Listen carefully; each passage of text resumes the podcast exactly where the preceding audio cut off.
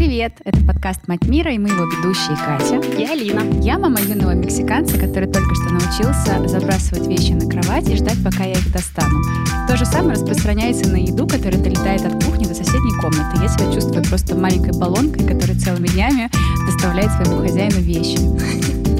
очаровательный навык. А я обычная московская мама трехлетки, который освоил туалетный юмор на уровне, я считаю, достойным сценариста американских комедий нулевых. Я читала на НН, что это нормально и пройдет, но для меня это проблема, потому что он смущает людей в общественных местах. То есть, например, раньше всем выходящим из санузла, например, пассажирам поезда, он говорил «Отличная работа!» и пытался протягивать пять.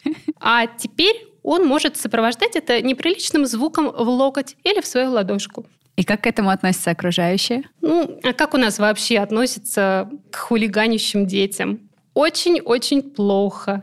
А вот в жаркой стране Марокко, о которой сегодня пойдет речь, отношение к чужим шалящим детям совсем другое.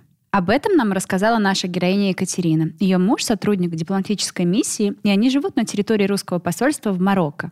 Поделюсь своим впечатлением, чтобы вы могли представить. Это белокурая, сногсшибательная инструктор по йоге, мама четверых детей, четвертого из которых она родила в Марокко. Кстати, во время записи малыш мирно сопел на ручках и только пару раз тихонько крякнул. Кто заметил, напишите нам в комментариях. Я осознанно шла на роды в Марокко, потому что у меня есть уже ребенок, рожденный в Тунисе. Я примерно понимала схему, как отличаются роды в России и роды в Африке. Здесь русскоговорящих гинекологов, акушеров нет. У меня муж арабист, я вообще спокойна. Я с французским, э, он с английским, с арабским. Хотя у нас очень много сотрудников посольства, девочки улетают на роды. Приезжают жены сотрудников, не разговаривать ни на английском, ни на французском, ни тем более на арабском.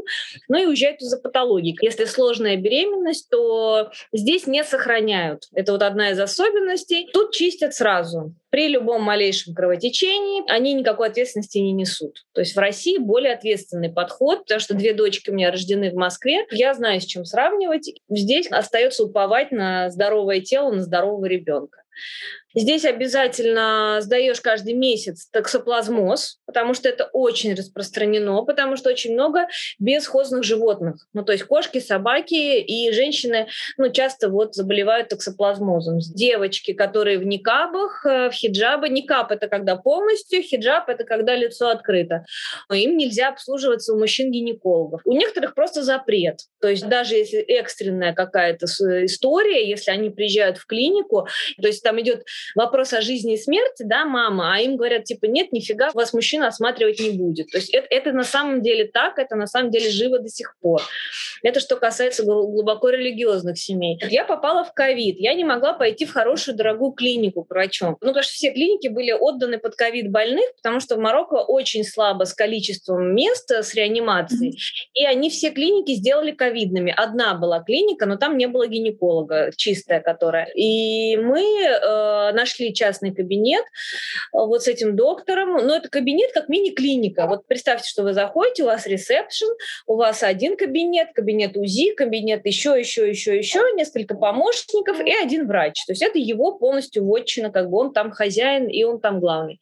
Того, что мне вот 39 лет, у нас вот у Данилы пришел плохой тест на тризомию. Это синдром Патау, Эдвардса и Дауна. Вот это вот три э, лишних хромосом. Я перепугалась, перепаниковала, естественно. Ну, как бы 40 лет, трое детей. Я должна была знать точно. И меня отправили на супердорогой тест э, ДНК по, по крови. То есть я думала, что это нужно амниоцентез делать, я уже согласилась на амниоцентез.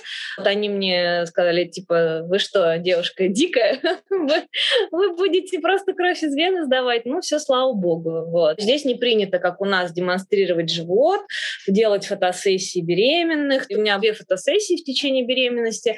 И фотограф, она, я говорю, у тебя есть марокканки? Она говорит, ну, те, кто такие, прям совсем уже не марокканки, которые европейки больше. Сами марокканки американки не фотографируют свой живот, они его до последнего прячут под длинными халатами, все это как бы очень сильно скрывается. А я где-то читала, что марокканцы в принципе не готовятся к появлению малыша заранее. Все подарки и поздравления родители получают уже на праздновании имени нового человека на седьмой день после его рождения. Причем там есть забавная традиция, что во время этого праздника гости изготавливают фигурку овечки или козы. Причем одну, если родилась девочка, и две, если мальчик. Цель этого праздника — передать ребенку благословение и защитить от злых сил. Причем прийти на этот праздник могут как самые близкие, так и просто соседи семьи. А мой источник сообщил, что беременность внутри семьи в Марокко очень почитается и поощряется. Считается, что все прихоти и капризы беременной надо выполнять незамедлительно, чтобы у ребенка не было на теле родимых пятен. О такой традиции рассказывают старые марокканские сказки о женах. Самую лучшую еду в семье, с фермы или домашнего хозяйства принято отдавать девушке в положении, а на удачу им рисуют узоры из хны на руках и ногах. И не выходят месяц из дома вообще после родов. То есть это традиция марокканская лежать, классическая схема. Они вызывают из деревень теток, нянек, бабок, которые моют, гладят, убирают и подносят просто лялечку на сисечку, и дальше мамочка лежит. Вот как у нас принято 40 дней, это в церковной традиции. Катя, есть еще что-то в плане материнства? Может быть, какой-то опыт местных мам, который тебе зашел? Ну, я переняла, например, вот первый ребенок у меня, который в слинге. То есть у них как бы дети, они всегда примотаны. То есть если ты видишь, что у мамы горб или э, что-то на груди, то это ребенок. Думаю, дай-ка я тоже. Сейчас я поняла, что это реально очень удобно, освобождает руки. То есть ты встретишь ребенка, ну, от полутора лет к двум годам. Вот если ребенок в коляске, это стопудовый иностранцы. Нет, но опять же, я говорю, тут надо смотреть. Мы живем в Рабате, Рабат — это культурная столица. Здесь другая картина. Стоит отъехать за 100 километров, ты не увидишь ни одного ребенка, ребенка младше двух лет. При том, что рождаемость колоссальная. Неужели мамы так долго живут в заточении? Но Наверное, этого вопрос с кормлением решать Тому удобнее. Если у мамы есть деньги, то у мамы есть няня. Это автоматически. Mm-hmm. Если чуть побогаче мама, это филиппинка. Если чуть победнее, то это марокканка, скорее всего, это родственница какая-то из деревни приехавшая, которая таскает вот этого слинга baby. Мама, в принципе, предоставлена сама себе. Может быть, они где-то уходят на кормление. Если человек прям вот богатый, то, естественно, у них куча нянек дома. Просто у меня была ситуация, мы познакомились с семьей, я покупала у них коляску. Там оказалась действительно очень богатая семья. У них две двойняшки, по-моему, так получилось. И у них, короче, этих колясок было четыре. Просто мы посмотрели внутри, да, на жизнь вот как бы богатой семьи с кучей детей. Но просто вот они высыпали, когда на газон, принесли нам эти все коляски, собрали, показали. Вышла одна двойняшки, с ней три няни. Вышла еще какая-то девочка лет пяти, с ней еще няня. И я у мамы спрашиваю, «А мама Ливанка, очень красивая такая. Я говорю, а сколько у вас няней? Она говорит, а я не знаю. А говорю, а детей у тебя сколько? Она такая, пять. Я говорю, а няни сколько? Ну, они, говорят, как бы вот, ну, они ходят постоянно. То есть она не знает, сколько у нее няней. Кто-то вышел, кто-то не вышел. И, в принципе, это не супер прям богатая семья. У них просто свой завод э, ткани. Такая вот средне богатая. Я кормила всегда и везде. Я кормила старшего сына в Марокко.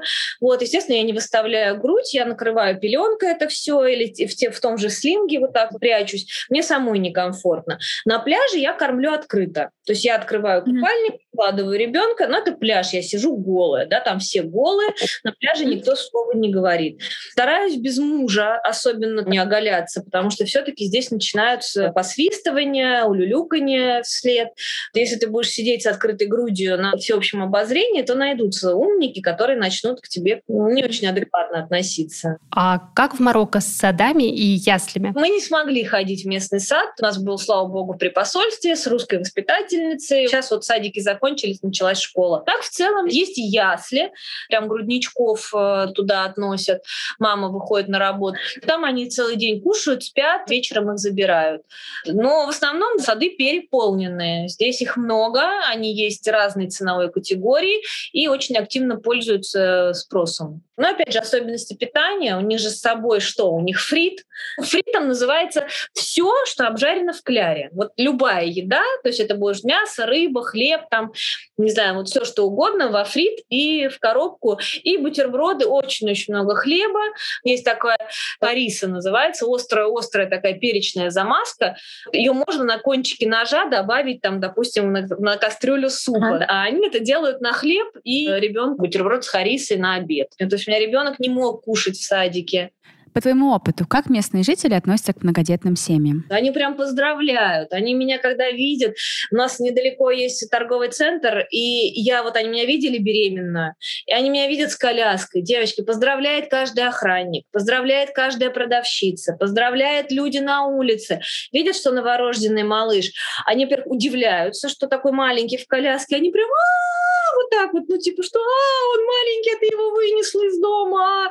И у меня сейчас еще старшая дочка прилетела из Москвы, и когда я иду со своими детьми, а еще со мной там еще парочка друзей моих детей, то для них я просто вот, ну, идеал. Женщины — это с, с таким восхищением и с такой искренней любовью. Ну, в России все по-другому. В России на тебя смотрят, как на, ты сектантка какая-то, на кого ты это все рожаешь. Здесь, во-первых, у них, в принципе, многодетность — это в их природе. Они сами все из многодетных семей.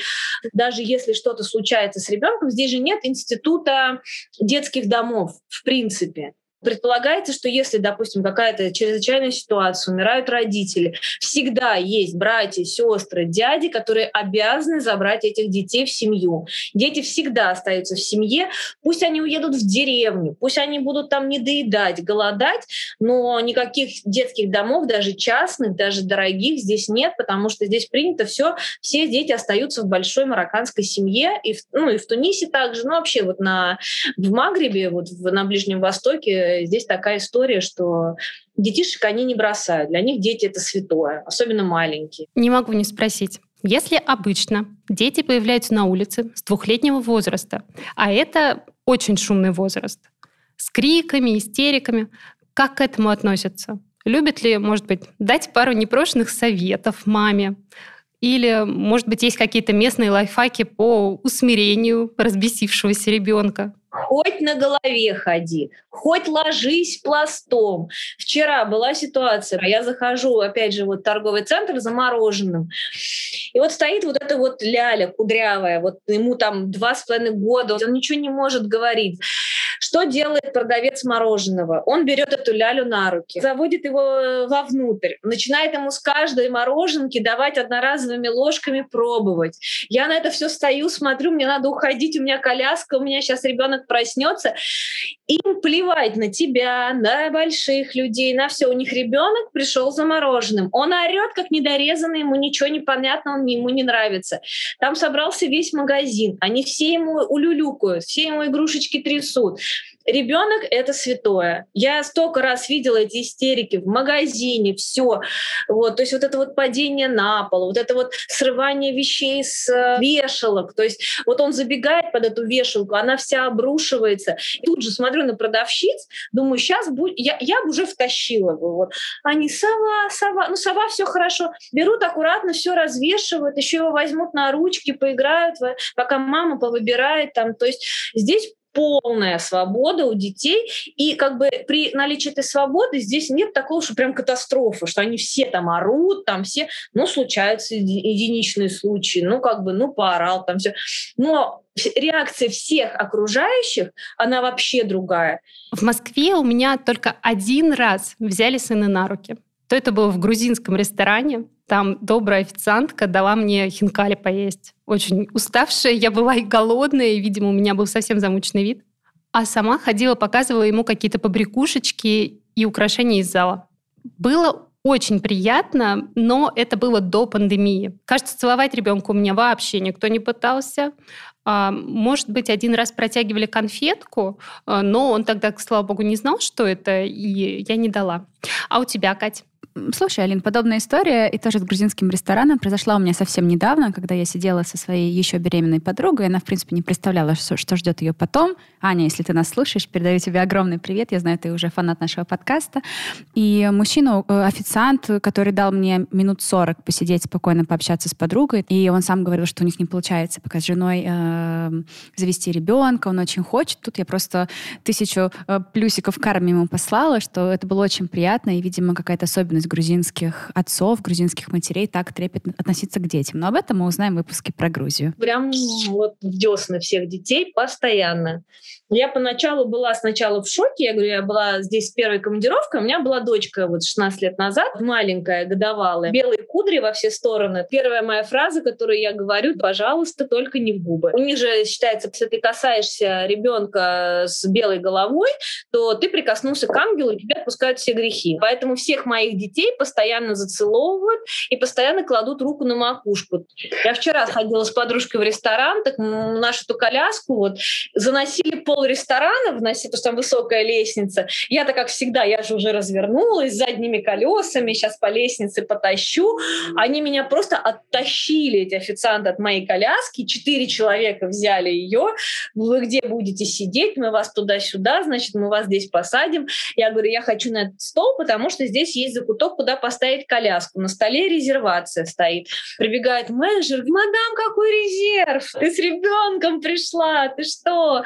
Я говорю, если ты с ребенком, ты, ты свята, ты Мадонна, тебе все должны. Вот. И к этому так привыкаешь и так этим пользуешься, что когда приезжаешь в Россию, возвращаешься, и, и там ты никто, и твои дети никому не нужны, кроме тебя. В этом есть, конечно, свой минус. Кстати, э, про отцов Марокко. А отцы гуляют с детьми? Или, может быть, бабушки и дедушки? Значит, что касается марокканских бабушек-дедушек, их нет совсем. Ну, то есть они бабушку-дедушку не включают. Это вот мои подруги, которые здесь замужем за марокканцами и рожают здесь детей, которые рассчитывают, что будет у них марокканская бабушка и марокканский дедушка, нифига, ни у кого не было. Нет такого здесь э, института бабушки, дедушки. Все ждут всегда, русские девочки ждут приезда родственников из России. Вот. Папы, да, папы включенные, папы очень э, ждут. Ну, естественно, они ждут все мальчиков. Вот очень сильно все расстраиваются девочкам. Хотя для них девочки — это вот принцесса-принцесса, то есть они их очень любят, но, естественно, у них вот это вот традиционно есть, что мальчик — это, конечно, самое важное в жизни мужчины. И также есть декретный отпуск для отцов. Просто у меня многие девочки, у которых мужья марокканцы, в хороших компаниях, там в компаниях связи, кто работает, там еще в каких-то нефтяных, они все берут декреты. Оплачиваемые отпуска по уходу за ребенком. Папы очень хорошие здесь. Я просто смотрю, как они с ними тоже привязаны, в кенгурятниках ходят, и с колясочкой ходят. То есть с этим все нормально. Конечно, опыт Екатерины очень специфичный, потому что жизнь при посольстве имеет свои определенные особенности. Не отвечает на вопрос, а как себя чувствуют мамы, которые становятся частью обычной марокканской семьи? А это интересно. На эту тему мы пообщались с героиней Лилией. Она влюбилась в парня из Марокко, вышла за него замуж и даже переехала на полтора года в дом его семьи с грудной дочкой на руках. Это был 2011 год, когда мы закончили институт. Сначала план был две недели отпуска, а, но я поняла, что работа не настолько мне дорога. Собственно, так началось мое путешествие. Три месяца в Европе и три месяца в Марокко, где как раз я познакомилась со своим мужем. Лиля, а какие у тебя были знания о стране до того, как ты туда приехала? Красивая страна, она маленькая, дешевая. В ней есть океан, пустыня, горы, реки, достопримечательности интересные и очень гостеприимные люди. Меня поражают истории с переездами в другие страны потому что мой самый большой переезд в жизни случился в 16, когда я переехала просто в Москву. И к моменту родительства я успела кое с кем здесь подружиться. И все равно первые полтора года с ребенком вспоминаю, ну, как самые одинокие годы в моей жизни. Это честно. Расскажи, пожалуйста, а как ты себя чувствовала на новом месте? Какие вообще были условия проживания? Трехэтажный дом большой. На первом этаже семья дяди, на втором этаже семья родителей. Вот, то есть мы жили там на третьем этаже, у нас была своя комната. Мы вроде вместе живем, но, но в то же время можно было уединяться и вообще не пересекаться даже иногда. Они говорят э, на арабском и на французском. Я говорю только на английском, поэтому ну, то есть коммуникация была такая, что муж, в общем, переводил, и так общались полгода была депрессия, привыкала, адаптировалась, э, учила язык и, в принципе, к материнству адаптировалась. То есть в новой роли себя ощущала, осознавала. Это тоже было таким моментом, на самом деле, очень ну, новым и сложным. Я читала, что после переезда иммигранты проходят через пять психологических стадий. Это интересная информация. Первая стадия — эйфория. Вторая — туризм. Третья — ориентация. Четвертая — депрессия. И пятая — это деятельность. Кать, скажи, пожалуйста, а ты замечала что-то подобное в Хуане, когда он переехал? Ну, слушай, соглашусь э, с тем, что все эти этапы присутствуют, и насколько мне говорила моя психотерапевт, э, человеку требуется в среднем полтора года, чтобы привыкнуть к новому месту. Поэтому, видимо, и материнство первые полтора года достаточно тяжелый опыт, и переезд в другой город. Да, действительно, у Хуана я замечала, и он сам отмечал, что он действительно полтора года находится в непонятном состоянии, которое можно охарактеризовать как депрессию. И мы поподробнее коснемся с ним этого вопроса в выпуске про Мексику, поэтому оставайтесь на связи. Лиля, а какие ты нашла инструменты для того, чтобы вернуть себя к себе? Для меня творчество стало выходом из э, депрессии, стало именно ресурсом, когда я переставала страдать и грустить, а просто уходила в материнство, потому что это классное время, когда оно только проходит уже, и дети вырастают, ты осознаешь, как же это было классно, как бы продлить этот момент или вернуться в него, когда они были такие маленькие, и ты не занят работой, у тебя есть максимум времени, силы, энергии, чтобы отдавать его маленькому человеку. Меня? Да, тебе отдавать да. время, любовь и внимание, и заботу тебе дарить. Да? Да. Это младший Адам. Ну и путешествия. Мы там выбирались по Марокко, ездили. Есть одно место с красивыми очень гротами, пещерами и поселение, где невероятно красивые люди. Там не арабы э, живут, а коренное население, берберы. И вот они очень колоритные, очень необычные, у них другой язык. У женщин татуировки на лицах, красивые одежды. Их какое-то радушие, открытость, э, гостеприимство этих людей, конечно, мне очень нравится. Вот, поэтому вот так. Но я не скажу, что это города какие-то там, постройки, нет. Все еще классное очень место, как раз где мы с мужем познакомились.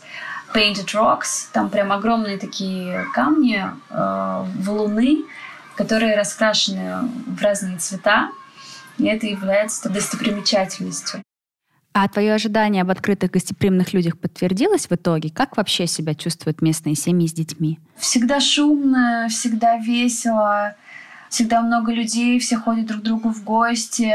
На самом деле мне, мне нравилось жить вот такой большой семьей, потому что я татарка, тоже из большой семьи, то есть у моих родителей и у папы, и у мамы много братьев, сестер, и для меня поездка к бабушке это всегда было много людей, на праздник огромный стол, который мы накрывали во дворе. Мне кажется, для развития детей это самое лучшее, когда дети разных возрастов живут вместе, учатся чему-то друг у друга. Дети постоянно на улице находятся, постоянно играют. Все друг друга знают.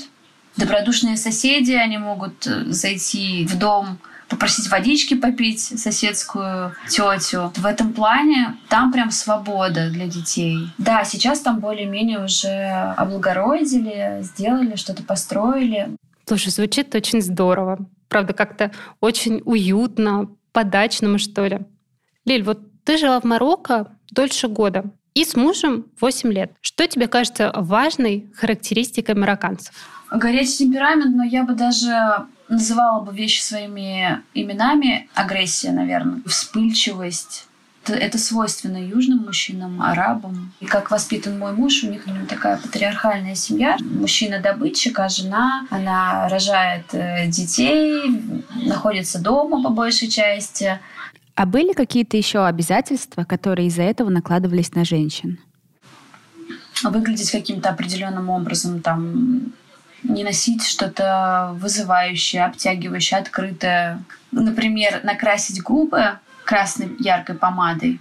Это что-то уже такое too much. Нельзя, например. Ты можешь дома краситься для мужа, но на улицу выходить то в присутствии своего мужчины. Также непозволительно было, например, если я нахожусь дома одна, принимать гостей мужского пола. Это запрещено, дабы не осквернить и не очернить его репутацию, чтобы не было слухов каких-то там от соседей. Для дочки так как она уже учится в школе, ей 8 лет, скоро будет 9, папа против того, чтобы она дружила с мальчиками. И даже был такой случай, что муж удалил номер телефона мальчика, с которым они общались. А в мессенджере, ну, это ее одноклассник, друг. Такой, нет, не общайся, и все. Общайся с девочками. Зачем тебе сейчас с мальчиком общаться и дружить? Как бы ты хотела воспитывать дочку? Я хочу, чтобы она просто была максимально свободной в своих проявлениях. Просто чтобы она была в контакте с собой – мне кажется, это самое важное, когда ты как бы любишь себя, уважаешь. Это, наверное, то, чему я сейчас могу ее научить, что в первую очередь нужно любить себя. Наступил такой момент, когда я поняла, что я больше не могу жить в этих ограничениях, что просто я несчастна, потому что я не могу жить и проявляться так, как я это чувствую, так, как я это хочу. Мне все время приходилось соответствовать его ожиданиям, соответствовать религиозным соображениям, быть той или иной, выглядеть как-то определенным образом. Мне не хватало свободы, и это разрушило наши отношения. Только мы разошлись, у него вроде что-то наладилось, и у меня жизнь тоже начала меняться в лучшую сторону. Я как-то вышла из отношений, у меня, может быть, просто время, э, энергия появилась, чтобы направить на, на созидание, на что-то, а не на конфликты. Поэтому это нам на пользу. Ссылки на творческие аккаунты Лилии и Катерины мы оставим в описании этого эпизода. У Лилии я, кстати, однажды покупала ансамбль свеч на свадьбу. А Катя ведет блог о том, как она вплетает йогу в материнство. Там есть кадры, как она занималась беременная, а теперь в компании малыша. Мне хочется сделать вывод ко всему, что мы услышали. Получилось, что первая героиня рассказала нам про привилегии, которые она получает в Марокко как мать, а вторая про ограничения, с которыми она столкнулась как жена. Конечно, мы не можем сказать, что это универсальный опыт материнства в Марокко. Это жизнь двух героических мам, объединенной одной страной. На двоих у этих мам шестеро детей, что почти в два раза больше, чем в среднем приходится на одну женщину в России, по данным Росстата. 1,6, почти полтора землекопа. Ну, у них так и написано. Если вам откликнулся и был полезен этот выпуск, поставьте, пожалуйста, нам оценку в том приложении, в котором вы нас услышали. Если есть свои истории, связанные с Марокко, пишите, пожалуйста, на нашу почту в директ или в комментариях к посту об этом выпуске. Мы все читаем честно и рады просвещаться. С вами были ведущие подкаста «Мать мира» Катя и Арина. Пока-пока.